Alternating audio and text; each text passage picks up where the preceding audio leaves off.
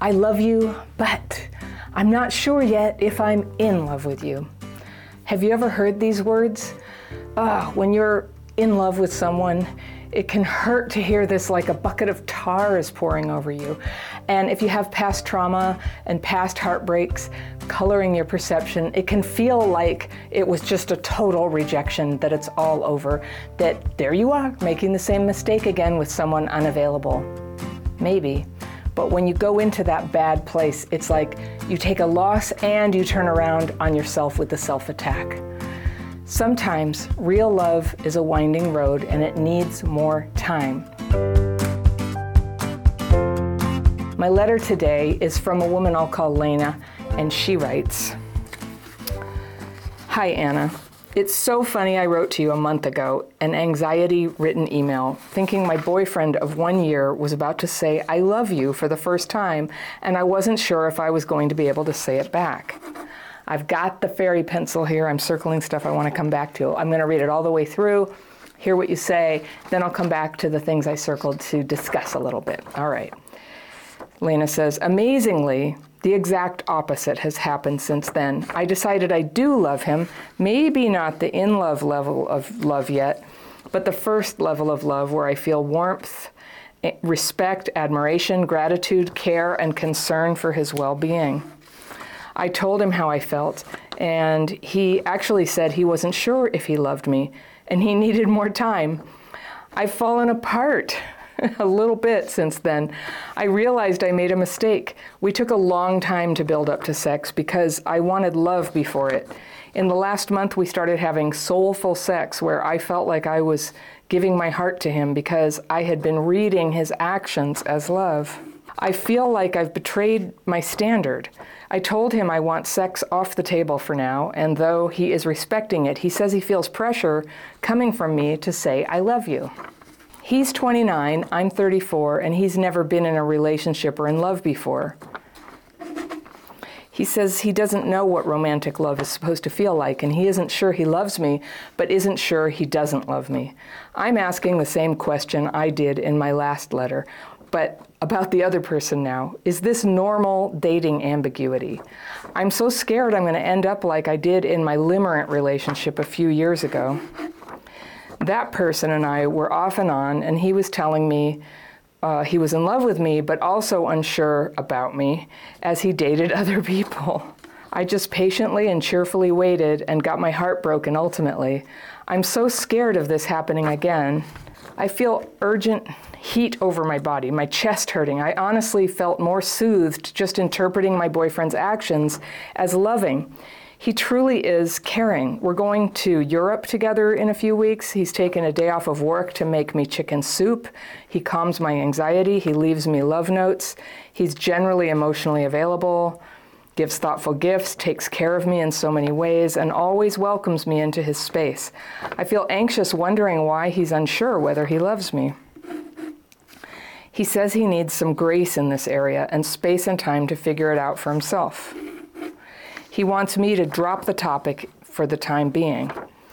How long should I wait? Months? And how do I keep myself serene while I wait? Is it normal for people to go slowly and figure out their feelings? But at what point should I assert my self respect and decide I deserve someone to be sure how they feel about me? We met a year ago and invested so much in each other and are very close. I realize the irony of this letter, given what I wrote a month ago, but I would appreciate any advice. I don't want to ruin something that genuinely needs some more time to develop organically. And I also don't want to get my heart broken again or waste months or years on someone unsure of me. Also, you can probably gather from the way I'm writing, but I definitely have CPTSD and abandonment wounds. Thank you for any advice you might have, Lena. Okay, Lena. I think I can help. Let's go back through your letter and I'll tell you what I heard. So, only in the past month did you realize that you loved him, and it wasn't even the in love kind of love. So, I think you're just as slow as he is, and I think that's great. I think you guys are very well matched, and honestly, a year of dating where you're really just growing closer and learning to care for each other and respect each other and make chicken soup and not have it be this huge, you know, operatic romance yet. That is beautiful. Like that is what marriage is like. It's all that good stuff. The the romantic thing passes. Now, I'll be the first to tell you it's really important to have that feeling at some point, but you're still in the game here. This is still within a very realistic window to see if that emerges. Um, I'll tell you right now, at least 18 months, up to three years. That's how long I would give it because all the good signs of a good partner are here. Now, I see an interesting little flag here where you say he's 29 and he's never been in a relationship or in love before. So that's interesting. It, it, that's kind of a late bloomer, I would say. It's not, you know, like off the charts. That happens. But usually by the time somebody's 29, they've fallen in love and had some kind of a relationship. So, what's going on there? Is he um, very, very introverted? Is he neurodivergent? Is there something different about him that puts him on a timeline that doesn't have this urgency of like, oh, my darling, I love you. This is the all and everything of my life. And then have to backpedal like the rest of us and figure out the real parts of a relationship and how to really love a person.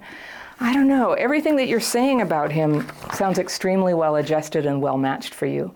So, but I'm with you. I'm concerned on your behalf that that in love feeling isn't there. And in fact, you don't have it yet either.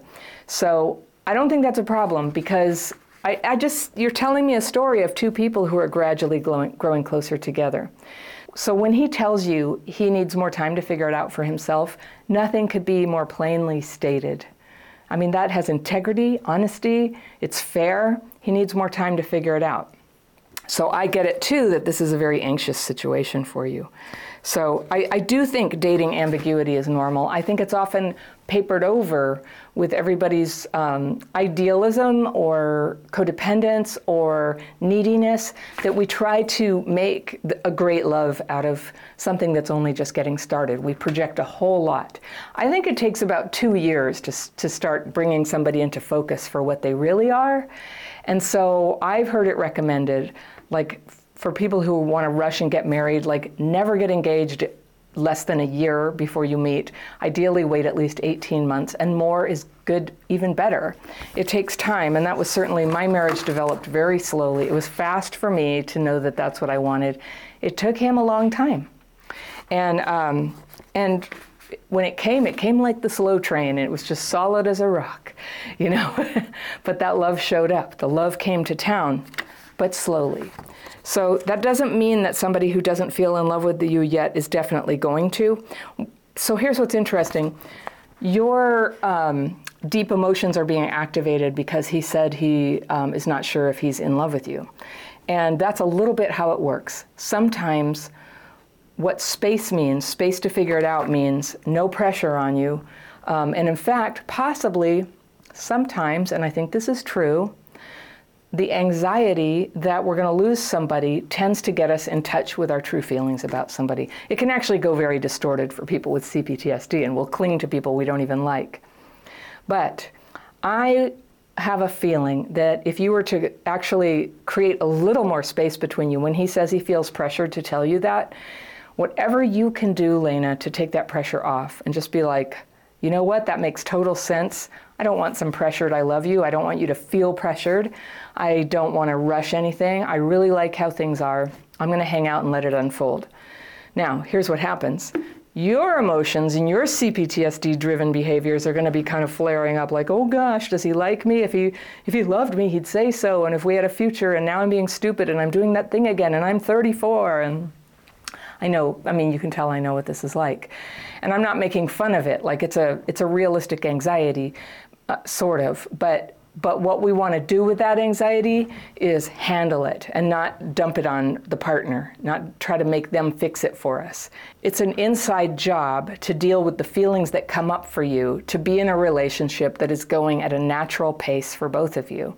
So feelings come up a sense of insecurity, a sense of impatience. Those are your feelings coming up. What will you do with them? I just want to encourage you like try to have a boundary where you don't make him responsible for that feeling. You just recognize this is what comes up for me. He's showing up for the relationship, he's giving it time, he's giving it a fair shot. And you want to know how he legitimately feels about it. Nobody really wants a pressured decision out of somebody, right? You don't want that. You can't trust it. If you pressure somebody, you can't trust that they were like, okay, fine, fine, fine, I love you. So you want it to come organically. And so to deal with the anxiety and the insecurity that come up, may I recommend to you what I recommend to everybody? The thing that I did with all of my anxiety is I took it to my daily practice. The written fears and resentments about just daily life that come up each time, a couple times a day. I write, I meditate, and I just take a lot of that fear and anxiety and I just it gets it gets removed. And then nobody has to deal with 80% of it with me.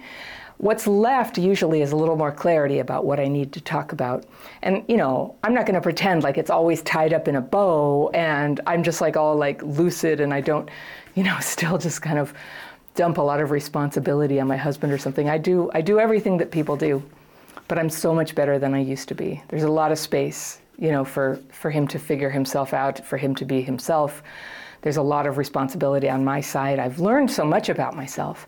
So we went really slow, and what was so interesting about that is just a lot of feelings came up and when you go slow and you don't paper it over with promises and you know intensity and you just go slow and you just date you have to talk to each other and talking to each other leads to getting to know each other and when you really get to know somebody, you can make a much more informed decision about whether you want to be with them for the long term. And that's, I mean, people with CPTSD, everybody makes mistakes. They rush off to Vegas, but people with CPTSD were particularly vulnerable to that. We just want to get this anxiety resolved. It's like, fix it for me, honey. Let's just get engaged, and then my problems will be solved. And I'm just here to tell you, like, it's nice to get engaged, but it doesn't solve anything except the question of whether you plan to get married. It doesn't fix the anxiety that you're not okay, that you're never going to be loved, that eventually you're going to end up alone. Like that's a core fear that comes up with people who were abused and neglected. So that's all going to be healed and dealt with inside of you, hopefully with a loving partner at your side, but it's something you can heal under any circumstances. And as you heal that, you just become a much more you know, pleasant, loving presence to be around. There's less pressure coming off of you and less, um, you know, neurotic stuff. Stuff like um, the expectation that somebody else fix you. Some partners have just enough codependency that they will try to make you happy. But, you know, people in the end, they resent having to fix you. It doesn't work it disappoints them that they put so much energy in and it didn't get better. It's not a real path. So we work on healing ourselves. We develop our capacity to be loving and to receive love. And don't underestimate the huge challenge of learning to receive love. Being loved is actually a really big deal when you didn't get that when you were little and it can be prickly and bumpy and you know a, a, rough road sometimes. So the time that you have to go slowly together is a blessing. This is really good. Now in terms of you um, saying you don't want to have sex i would just say ask yourself is that really what you want? And if so great. Or are you trying to see if you know on some level you're manipulating him just seeing if you can get him off the dime? I don't think spending all your time together but not having sex is quite the thing you want here. Whether or not you have sex, that's your decision, and I think that could be a good one um, if that's what you really mean. But the key thing here is that you have a little more distance, a little less um, certainty that it has to turn out a certain way, and more of a spirit of investigation, exploration, getting to know you, finding out what this relationship is. Now, you're pretty far down the road of this turning into a real relationship, but I always tell people, like, let other people come to you and kind of show you what their intentions are for you. Let them show you what it's like to be with them. Let them show you what they're like under pressure. Just like allow that to happen and notice it and witness it. Like that's a really good way to get to know somebody rather than kind of trying to wring a certain status out of them. you know, I know there's like some people who are like, oh yeah, labeling relationships is so whatever. I don't believe that. I do think that there is um, an important role for formality in saying, you know, are you boyfriend and girlfriend? Are you monogamous? Are you discerning whether you want to get married? Are you engaged? Are you married? Like these things are very meaningful distinctions. And they should be honestly given and discerned and shared. It shouldn't be a secret at this point where you are. But if it's not where you feel totally safe in the relationship, the rational thing is just to like just lighten your grip on it I don't know how much time you spend together, but like you don't have to spend so much time together. Sometimes just letting the dating be more structured and a little less frequent. Um, you can, when you talk like on the phone, you can limit it to half an hour. When you text, you can limit it to, uh, you know, six rounds of text or something. Just don't get into a big enmeshed thing because it's really hard to see what your boundaries need to be when somebody becomes your everything. It doesn't sound like you have that, but I'm just putting that out there. I'm hoping, Lena, that you let us know how this goes. I'm hopeful for you. This is there's a lot of good makings of a relationship, but of course, the number one thing that makes somebody an ideal partner is that they can be with you and will be with you, and you're figuring that out right now. So that's not in place yet, but a lot of the other stuff is sounding really good. So good luck to you. Thank you so much for listening. If you love my content, think about joining my membership program. You can find out more information about that and all my courses and coaching programs at crappychildhoodfairy.com. Remember, healing is possible. People with childhood PTSD can have a wonderful life. Sometimes we just need a few workarounds. I'll see you next time.